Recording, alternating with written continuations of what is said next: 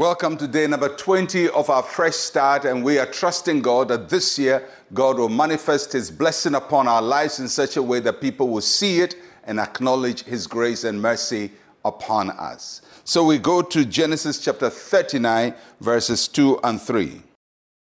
The Lord was with Joseph, and he was a successful man, and he was in the house of his master, the Egyptian. And his master saw that the Lord was with him and that the Lord made all he did to prosper in his hand. Joseph had a very tough life, but God's blessing compensated for all the trials and the difficulties of his life. So when he looked back at his life, he could see the hand of God and the favor of God, so much so that the pain that had brought him into uh, Egypt was forgotten because of the blessing that God used his life for. So, what we learn from Joseph in this passage? The first thing is that, is that the Lord was with Joseph.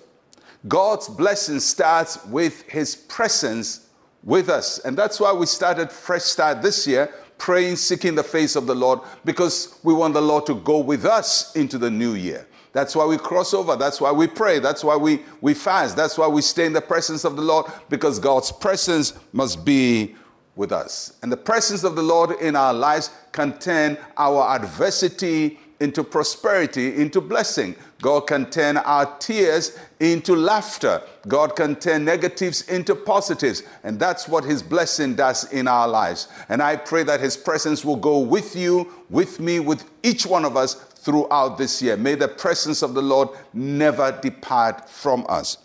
The second thing we notice is that because of the presence of the Lord in the life of Joseph, he was very successful.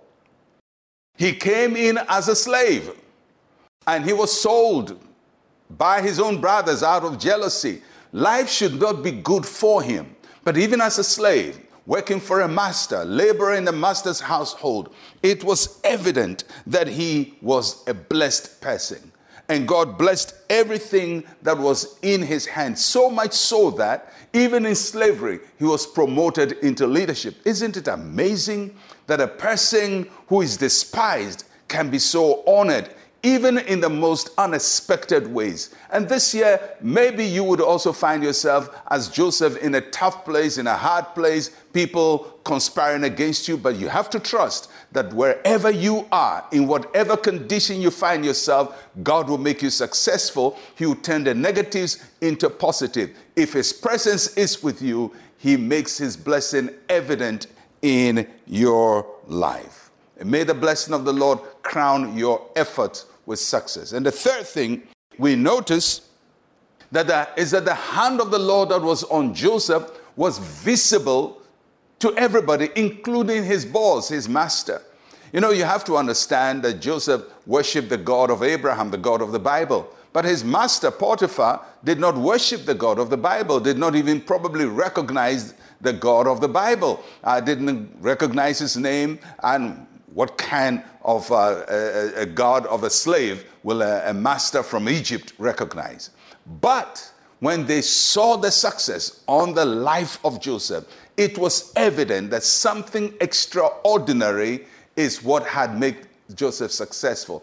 The blessing, the presence of the Lord was visible for all, even for people who didn't believe in God. And that is what we are trusting God for, that what he wants to do in your life will be visible to all, including your boss, people who don't believe in God, people who don't value your Christian faith will see often a certainty that you are a blessed person, a blessed man, and a blessed woman. May, may the blessing of the Lord be visible over your life in 2023.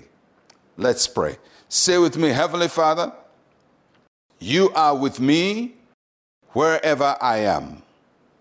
Let your grace produce visible success in my life. In Jesus' name, amen and amen. May God give you visible success in 2023. I'm Pastor Mensa Otabil. I'll catch you again tomorrow. Shalom, peace, and life to you.